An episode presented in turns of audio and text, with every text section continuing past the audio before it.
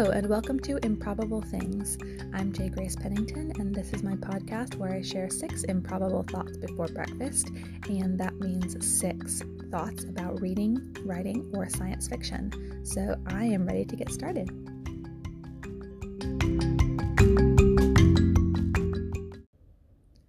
So, number one, I mentioned, I think last week, that I was going to be starting work on the next Firmament book, which is book eight in the series. And I announced that the title is Humanoid. And so I finally actually started that, although just barely. I wrote a few sentences, but I did set a goal for myself with a deadline in the middle of April. And so going to start working more seriously on that today I still need to really plot out the outline. I only have the very basic idea of the main sort of central theme and the the very very very basic plot plot point, I guess like the, the major thing that happens in the book, but no other plot, no arc, no nothing. So I really need to sit down and just give it a, at least a bit of an outline um, because personally, I just can't. Um, I can't. I, I don't do like an extensive outline. I guess you could say I'm somewhere in the middle between um, plotster and pantster um, because I do. I do just do a very bare outline um, and make up. You know, fill in all the details as I go along. But I can't start with no outline because I just get so mired in not knowing what's supposed to happen next that I just get stuck. It's happened every time I've tried to write with absolutely no dead. Um, I'm sorry, with no outline. I always have to go back and do one. So I'm going to work on that this afternoon and really get started on this. And I'm really happy to be back in this world again, spending time with these characters and um, just doing something new. So can't wait to share that with y'all one day. the number two, I said that I had written a few sentences on it, and those are actually not even part of the main book, they're actually part of the prologue.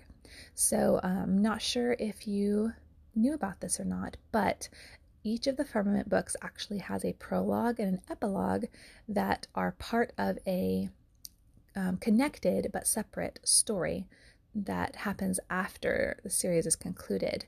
So um, but the, the prologues and epilogues are not actually in the books, which is why you may not know about it. They're actually on the website. So you can go to the website and read the prologue, and then to read the epilogue, you have to have a code from the back of the book that will unlock it, and you can, you know, read the the, the next piece of that little story. So um, we know that there's a man that is trying to research the life of Andy Lloyd, who is the protagonist of the Firmament series.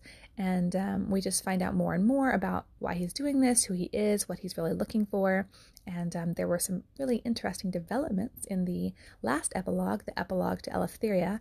Um, and so I was um, really intriguing myself. I actually have not outlined the prologue epilogue story too much. I kind of know the very end of it, but um, not a lot of the in between. So I kind of surprise myself, honestly, with the epilogue that I wrote for Eleftheria. So um, I'm going to have to figure out where that leads. So that's, I wrote maybe a paragraph, maybe two small paragraphs on the humanoid prologue. And um, that's what I'm going to be working on first. They're very short. They're only a page, at most two pages, just just a very brief. And for me, it's just fun to give a little bit of context to the stories. Um, when I've read books that, or series that have something like that, that have sort of a larger um, mythos that surrounds them, it just makes me feel more immersed, makes me feel more like the story is real. Um, if I feel like there's something larger, like there's a bigger picture to it. So I just wanted to, to do that. Um, and yeah, really looking forward to moving on with that. So, number three, I also talked last week about how I had been reading some books to my kids and how I was sort of struggling with what I should read them next. And I had multiple people reach out to me and message me ideas for reading to them, and I absolutely loved that. I loved getting the input, and I got so many great um, thoughts about what I might read to them next, what they might enjoy even at their ages. And so I have several um, suggestions. I have several books that I'm going to look into and and try out maybe try reading to them. So, but uh, the one I chose first was I decided to read them Winnie the Pooh, the classic books by A.A. Milne, which I can't believe I honestly didn't even think of that, even though I have a beautiful hardbound collection of the Winnie the Pooh stories that my husband gave me when I was pregnant with my first. So I pulled that out and I've read them the first couple of those, and I think it's a perfect uh, for their age range. Like I think um, it's interesting. It's also fun for me to read. A. Milne is a great writer, but I think it, it's where they're able to comprehend it. Like I even asked them, you know, hey, what was happening in this story? And they were both able to tell me little bits about what had happened. And so, um, really grateful for everyone that reached out to me about that and excited to keep reading to my girls um, with some of these suggestions. So, number four, I also mentioned recently that my book club book for this past month was called The Girl with a Louding Voice. And um, I, I, it wasn't my favorite book or anything, but I did find it very interesting. Um, I did think it was overall well written and um, enjoyed it more than I thought I would.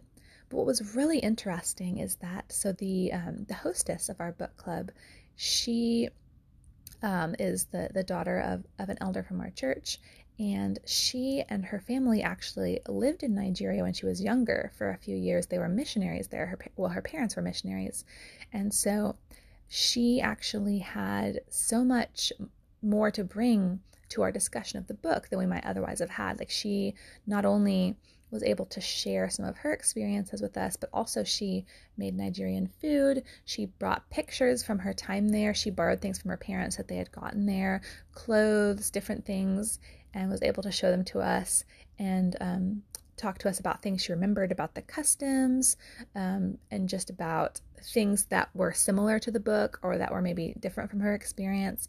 And it just made the experience so much richer. Like it, it, it did add more context to it. And I, it was so much more interesting to discuss than it could otherwise have been. Even though the book itself was definitely interesting and a good read, it really added so much to be able to um, talk with someone that had that firsthand experience and share with us and and also how the book affected her after having been there. So I just thought that was really interesting and it just I think it's always good to hear you know other people's experiences and how and and it's it just hearing directly from someone about something is always going to be interesting to me you know something that they've lived through um, and so it just made it a great a great uh, discussion experience for our book club so i loved that so number five on my currently reading um, i started reading the mysterious benedict society books i'm still just on the first book i don't know how many there are but um, I think I might have heard of it before, but it wasn't really on my radar until the um, Disney Plus series came out. And that looked interesting to me, and several people actually recommended it to me. But because I am the way I, the way I am and such a bibliophile, I could not do it without reading the books. Like I just could not. So I've been kind of like keeping an eye out for the books um, for either like some used copies that I could get or getting them from the library or something, and I hadn't really been able to. But then um, I saw that I could get it from the library, an, an ebook that I could just read on my phone. So I decided to do that, and I'm about, I want to say like two thirds of the way finished with the the first book, and I am really enjoying it. I feel like it's kind of a less dark series of unfortunate events almost. It has that same quirkiness, really weird characters, really just kind of funny viewpoint of the world, you know, almost like a magical realism, kind of like a just just just in a very um a very quirky is the best the best way that I can put it. A very quirky story um, and characters and and plot. And I'm loving it. I love when there's something I can read that is really innocent, but still really enjoyable, you know, still really well written. I definitely would consider reading this to my kids when they're older. Like, I definitely don't think they would understand or appreciate it at their ages, but it's it's fun. I recommended it to my brothers, and it is making me really look forward to watching the series. Um, although I need to find out how many of the books are covered in the show because I do want to make sure I read whatever books those are first before I go into the show. So, enjoying that, and it also does make me want to write children's books. It's something that, you know, I've thought about off and on, and I just haven't really had an idea that has grabbed me. Um, I have one book that's kind of along those lines, like just kind of a quirky, you know, I don't know, for younger audiences. I don't even know exactly what the age range would be on it, but um, I've never finished that project and don't even know if it would qualify as a children's book. But it is something I have interest in. Um, obviously, already I'm writing for young adults, but writing for children, especially something really funny that adults could also enjoy and that could be to me that's what makes a great read aloud too is something that the adults and the children can all um, it just equally have fun with. So who knows if i'll ever do that but it is something that i'm interested in. So number six i may or may not have mentioned i honestly don't remember that i'm rereading the divergent series and um, I actually mentioned to my book club hostess that I was reading it, and I had just begun my reread at that point. It's been many years since I read them. And she said she was actually currently reading them and she loved them, but could not handle the teen romance. And I thought at the time, I'm like, well, I don't really mind, you know, teen romance in general. Um, I like a lot of teen romance books and movies, honestly. Uh, love John Green's books, you know, etc. But then I started getting into the romance in the Divergent series, and I was kind of like, oh yeah, I, I understand what she means now. and it's not because it's teen romance that I struggle with it, it's just the way that it's written. Um, it's just, it feels very unrealistic to me. It's very over the top. And of course, like, romance is exciting, and, you know, especially when you're, you know, young and you're new to it, and it's all very sort of up and down and you know whatever. Of course it's going to be dramatic. That's fine. But it's it's just does not ring true to me. And of course i have no idea. But it just reading it just as a reader makes me wonder if the author had really had a serious romantic relationship herself when she wrote that. I know she was very young at the time. I have no idea. But i just know that it doesn't feel true to me. It feels like someone's thoughts about romance would be if they had never really experienced it because it's just um and not only is it kind of over the top in certain ways but when it first starts out so this is a 16 17 year old girl and she very obviously you know has these feelings or attraction to this you know 18 year old boy and but she's very mystified by it and it's very obvious to the reader that she's attracted to him and that he's attracted to her, and yet she somehow never realizes it or thinks of it, even though she's an otherwise very smart and not foolish person. and it just irked me because she would be like, I don't understand why I, you know, have this sense when I'm near him or whatever. And I'm just like, well, you should understand because it's obvious. like it just bugged me. And then when they do get together, it's a little less irritating in some ways, especially once they do get into more ups and downs of their relationships and they do have arguments and conflicts and things like that. But it still just, it doesn't have the ring of truth to me. And again, this is pure speculation on whether or not um, the author had been in a, you know, serious romantic relationship herself. But it just, just thinking about it does make me see how important it is to write out of your own experience because even if she had had um, you know, a good romantic relationship, I don't feel like this could have been authentically written out of it because it feels so unrealistic and so just not true to life. And real romance is just not like that. It's and this is why I cannot stand romance novels in general. There's a few good ones out there, but they just so over the top.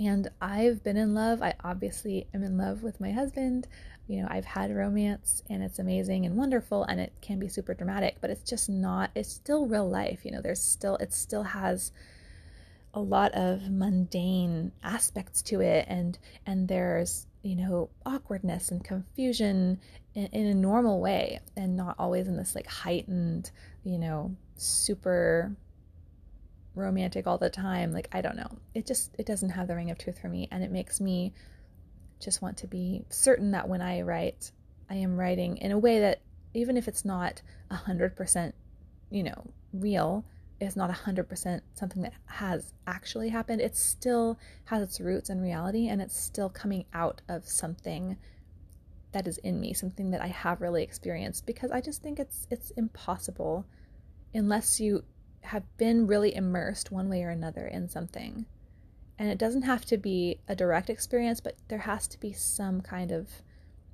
you know, truth that it comes out of, or it's just not going to have that authenticity to the reader. And you don't want the reader to be distracted by that and it to pull them out of the story because I really do like this series for so many reasons but I do get kind of pulled out by how irritated I get at the over dramatization of the romance. And I don't want to do that to my readers. So another good reminder to me to watch what and how I'm writing and think about how it would affect me as a reader also